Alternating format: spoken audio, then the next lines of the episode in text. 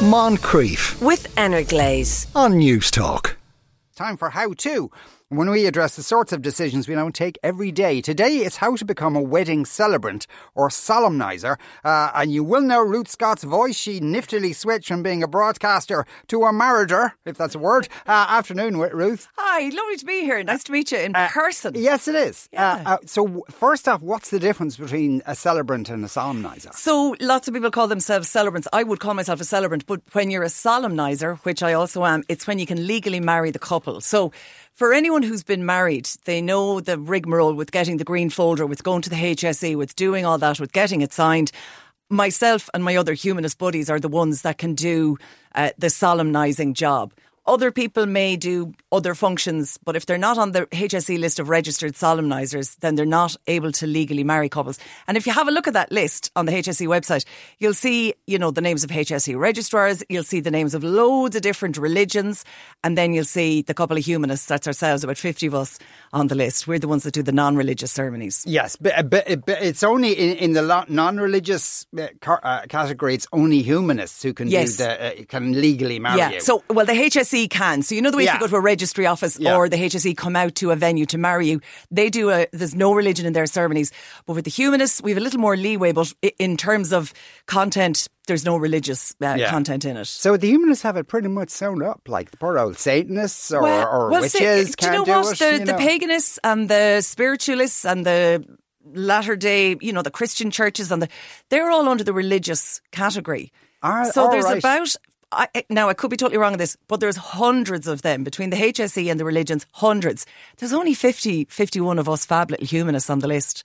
But if you want a humanist wedding, ask for a humanist wedding. Yes. We're the ones that, and you know what? It's, it's all about the couple. It really is. And that's what makes it such a lovely thing to do. Yeah. So the, the the the training you would have done to be a celebrant Hmm. and the training you would have, would have done to be a solemnizer were they, are they different things? Well, I did all the training in one. I happened to apply to the Humanist Association of Ireland the year when they were doing all the training together. And by all the training, I mean they started us off on baby namings and funerals. And there's no legal requirement um, associated with either of those. So, in fact, anyone could do those. You could stand up right now and do you know, a baby naming, or you could conduct a funeral and you'd be a celebrant.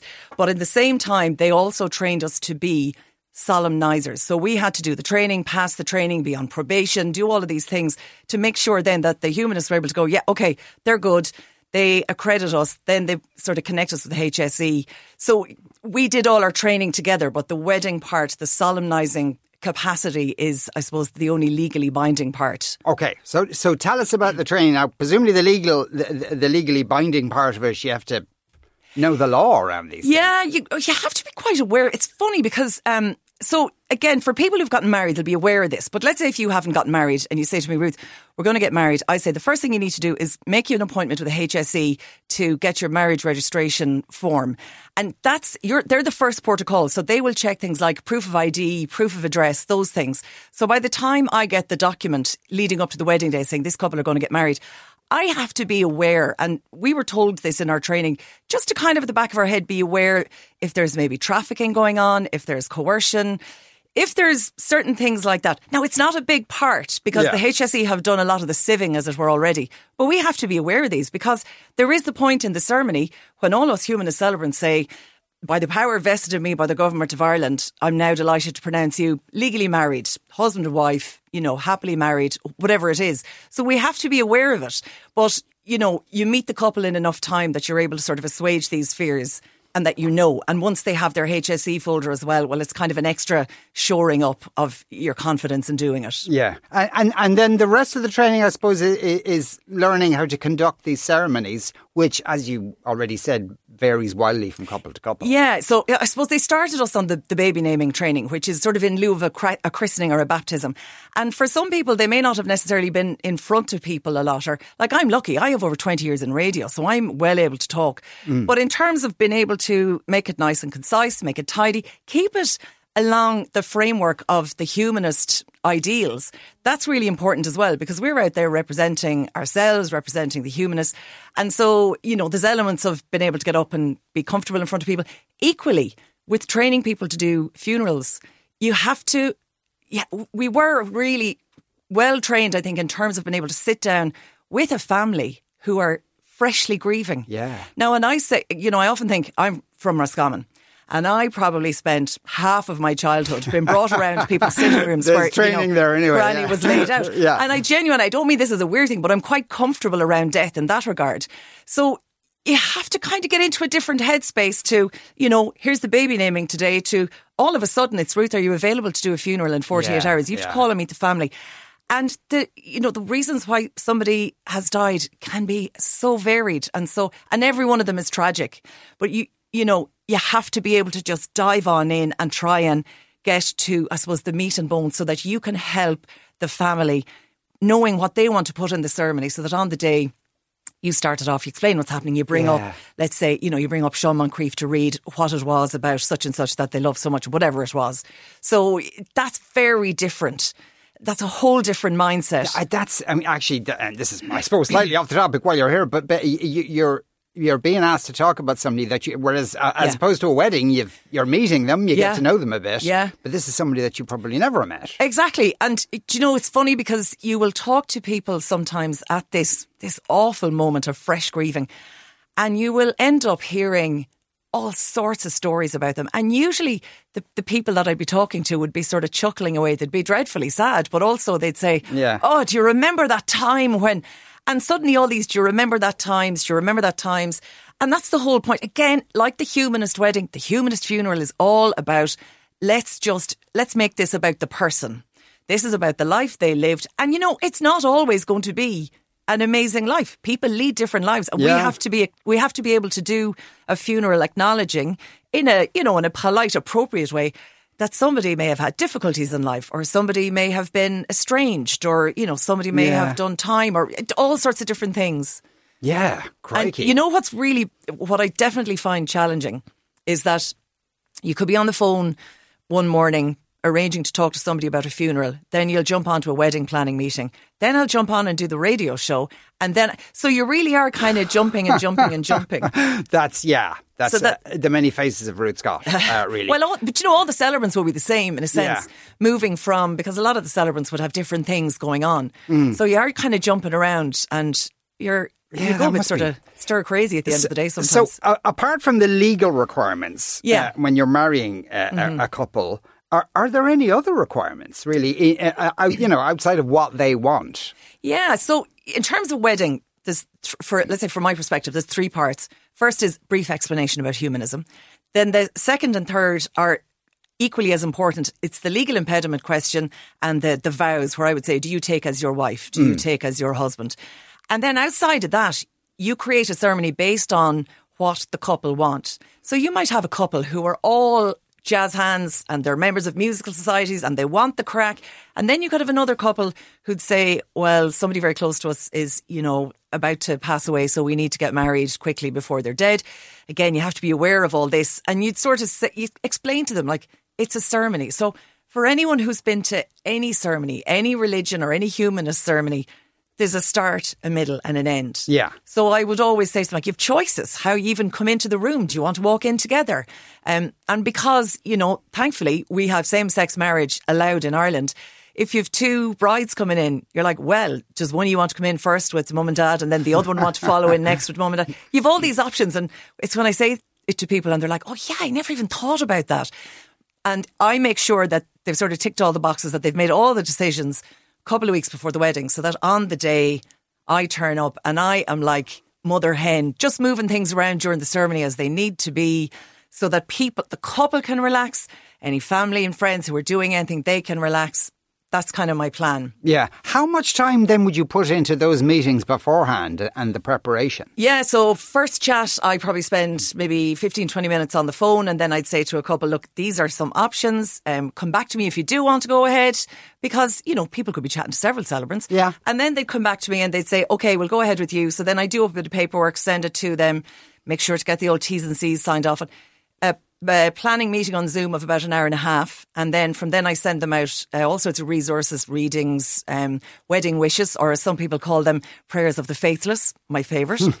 uh, and then, you know, depending on how often you might be in contact with them to say, you know, let me know your choices. Please tell me what you're having in the ceremony this weekend. Please let me know who's going to. And then, you know, a last tidy up, a final read, a print off, and meeting couples where possible before the wedding day itself. It's not always possible, but it is nice to do. Yes, of course. And and so then I assume um, that the, the actual duration of the ceremony can vary wildly depending on what they want. Yeah. So like anything from, let's say, 20 minutes to 45 minutes. About 35, 40 minutes is the average. Mm. And that's by the time you get people in, there's a bit of music, they sit, there's a few readings, there's a bit of chat, there's a bit about love and marriage. I tell the story of the couple, then I get them standing for the vows. Then they do that bit that we've seen at every wedding ever where they sign the legal document. Then there's a bit more music and then they walk out. But depending on, some people might be like, well, we want six readings and we would like a hand fasting and a ring warming and a wine box ceremony and whatever. So I just kind of keep an eye on it. And I say to couples, this is going to be quite long. I don't mind it, but you know, yeah. your guests might be getting a bit antsy. What's a wine box ceremony? Ah, it's where a couple would write each other perhaps love letters of why they wanted to marry each other. They don't let each other see. They put them in the box along with maybe a bottle of wine, the kind they had on their first date, or a bottle of red lemonade, whatever you're into. Yeah. The idea being they put the letters in and then on their first anniversary, they might open it, drink the red lemonade, read the letters that each other wrote to them. Oh, or right. sometimes people okay. say we'll open it after our first big row. So that might happen sooner. that could happen very quickly. yeah. Okay. Uh, somebody else wants to know: Do you have to be a humanist to be a humanist celebrant? Ye- I'm just looking at other uh, revenue yeah, opportunities. You have to be. You have to. So I had to be a member of the Humanist Association before I could be considering to apply for the training. So you have to be a humanist before you can be a humanist celebrant. Yes, uh, and and the duration actually of the training. How long does that? oh well, it went on over the course of about a year. So we had oh. well, we probably had like two days on site for the baby naming and the the choreography and walking around, and then the funeral training took probably two days on Zoom, and then we spent a day and a half in a crematorium, all doing mock funerals, which we've all you know, we've all found somebody to have a conversation with to say, let's pretend, Sean, that somebody you know has passed away and I'm doing their funeral. And then the wedding one took longer because there's a lot more moving parts in it. Mm. So probably in total, I don't know, maybe eight days. And then that's eight days in a room with all the other, I was in a fabulous class of 10. Um, and they're all amazing. Like we are the brilliant, the best group on WhatsApp. Aside from all the rest of the other humanists, they're brilliant too. but um, you know, then you're spending all the time planning on, you know, trying to arrange speaking to somebody to write up your mock baby naming and write up your mock funeral and write up your mock wedding and then making your changes. And yeah, so it's, uh, I found it to be really thorough. And from, like, for me as somebody who's used to getting up in front of people, it really sharpened my game for everything. I like to think. Yeah, and is there, is there then once you've completed your training, is there a kind of a, a period in which you're kind of on probation, so to yeah, speak? Yeah, kind of. So when we've done all the training, and then you go in and you do your your mock wedding, and you have a mock wedding rehearsal and then you have a mock wedding day, just so that everybody gets to go through it once for the rehearsal, once for the day. And then you're on probation until the board, I think it's like the board sit and somebody will say to them, we've had these 10 people training, um, they all pass. So then they'd contact then the HSE. I can't actually remember how long that took, but it wasn't, once we had the final piece done, it wasn't long, a couple of weeks. But then as with every job, you know, there is a probationary period where after about, I think it may be six or eight months, um, somebody from the Humanists had come just to look at one or two of our ceremonies just to make sure that we were doing the job mm. professionally because we are professionally attached to the Humanist Association of Ireland. Right. Okay. So if somebody listening now who mm. is a humanist, yeah. Uh, and say their sister's getting married yeah. in, in December, mm. would they have enough time to train up for that at this stage? Not at the moment. So it's it only the opportunity arises when the humanists say now we're taking applications, and they've just recently finished training. Um, specifically, I think a group of funeral only celebrants to just try and um, make themselves more readily available for the funerals. Okay. Yeah. So there's oh God, there's pressure on spaces that uh, somebody wants to know about the music. They say, I assume we could choose anything we want except for religious songs. Yeah. So, well, it's funny. That's a good point. Yes. you know, sometimes people will, without even realizing it, they'll pick something that's a real holy hymn. Yeah. And I'll say to them, like, I'm not sure that's really appropriate for human ceremony.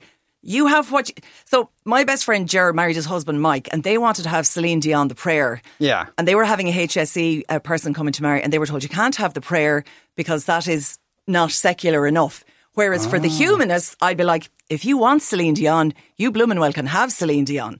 But you can't have like "Nearer, My God, to Thee" or you know any of the hymns anything like that Anything explicitly. Yeah, but you or could like prayers. a Slipknot or anything you wanted. You could, yeah. You could. Okay, great. Yeah. Uh, the uh, uh, I was at a civil ceremony about ten years ago, and it was seventeen minutes from start to finish. Wow. I have to say, it felt cold. I'm not really religious, but I did think the civil ceremony felt impersonal, rushed, and not very celebratory. Well, here's the thing: a civil ceremony, and I'm not slagging off the HSE. Yeah. that could have been a member of HSE staff. That's Yeah, what a civil yeah. ceremony is.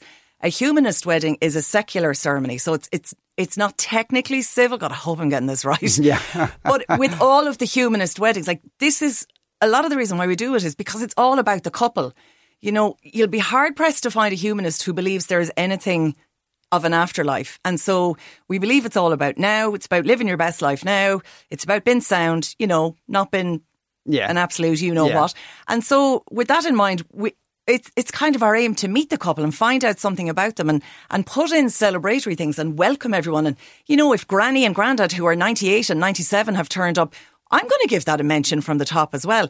And if it's the couple's dog's birthday, I'm going to mention that as well because the couple have told me and they've said, "Oh, Ruth, we wanted a light-hearted ceremony." Yeah. So I'll make sure and mention, you know, how the staff are delighted that Fido, the dog, is not here because the carpets will be safe from an excited dog. But, you know, something like that. So I totally get it. You, you need to be able to say to your celebrant, we want to have, you know, I would say to somebody, what kind of tone do you want your wedding to be? And they might say, well, Ruth, it's going to be black tie. So we want it to be quite serious. And I would say, Grant. And then somebody else might say, we're going to have 20 kids running around like lunatics. If we can just get through it without somebody falling and breaking their nose, that'd be great. And they'll say, we want it light-hearted. So the couple dictate the tone of the ceremony. Yes. Now, uh, could I ask you how much does it cost to train? Oh God. Um, I think my training was, I think it was fifteen hundred euro for all three services, as it were, for namings, funerals, and weddings. And now I'm on the HSE list of registered solemnisers. Yeah. And then, uh, then after that, when you're when you're on the list, is there, if you like, almost a price list, a set price list for weddings and and, Well, and I mean, there isn't. There isn't. If you look at the humanist website, um, I think it's humanism.ie. There is uh, details of, and there's other things like coming of age ceremonies for you know instead of confirmation, Yeah. fire renewal. There's a whole section there on the price range for ceremonies. So I think at the moment it's from. 450 to 550 Okay. and then um yeah so like, you will get all those price details on the website Right, okay. And can you offer two for one deals where you'll marry them and then do DJ afterwards at, at the. Oh my God. Do you know what?